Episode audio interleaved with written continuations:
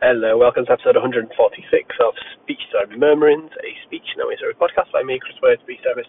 So, I've been asked by the London Autism uh, CEN, so it's a specialist interest group. And what does CEN stand for? Basically, it's a massive group of speech therapists. Um, and they've asked me to present in the next one, or the one in June, on report writing um, for in education healthcare plans and diagnostic reports. Um, and the focus is going to be on kind of what language we use um, when writing reports for individuals that are neurodiverse. So when writing an EHCP report, um, what terminology and how things are worded um, to celebrate um, neurodiversity to make sure it's neuroaffirming, um, but also to get the support. And it's a it's a very difficult is it a difficult area? It's a it's it is a case of that things have been the way they've been for decades.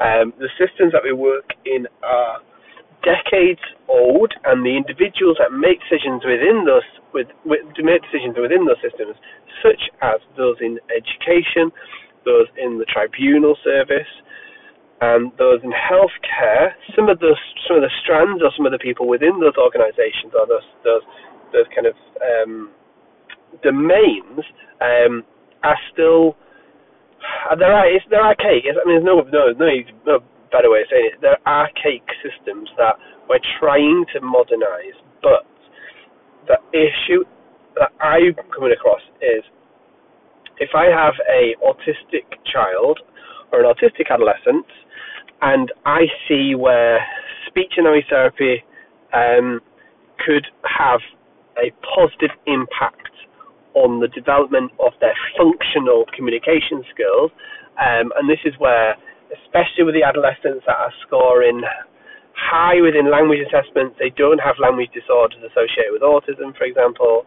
Uh, and that's the terminology that we use part of the RCSLT CATALISE paper.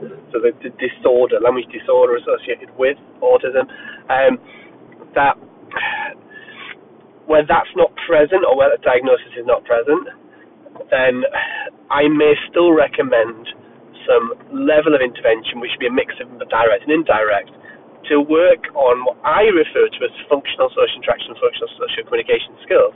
What I'm talking about there is not let's make this or let's try and make this individual neurodiver- neuro, neuro, neurotypical because that's impossible and that's completely unethical. The point of that that kind of recommendation from my perspective is that I did a lot of work with National Autistic Society. I've done a lot of work with uh, secondary age and adults who are diagnosed autistic on interview skills, on social chit chat in the um, in the workplace, um, on giving instructions, self advocacy, and and therefore I, I refer to it in uh, within my EHCP reports as functional social interaction and social communication skills, and this is where the individual um, will be not supported in making a decision with regards to the therapy plan, but they will be basically the, the, the outcomes and the targets that have been worked on come from the individual. Um, so if the individual states, I want to do X, Y, and Z, then as a clinician, I would look at how we can allow that person to X, Y, and Z. So it might be, I want to, I want to apply for uh, medical school, and I want to, um, I want to be successful in the interview for medical school. Okay, so then if that's and and would look at that as a target, as a overall outcome, and say, right, how do we break that down? What level of social interaction and social communication differences are present, and and do we need to work on them in order to be successful within the application?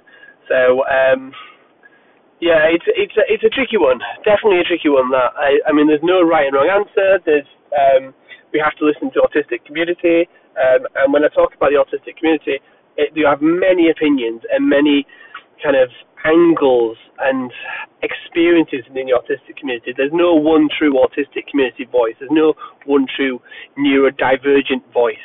Um, and therefore, we have to listen to everybody. And then, that's why I look at when I write my recommendations, they're individualized. They're not a whole service approach.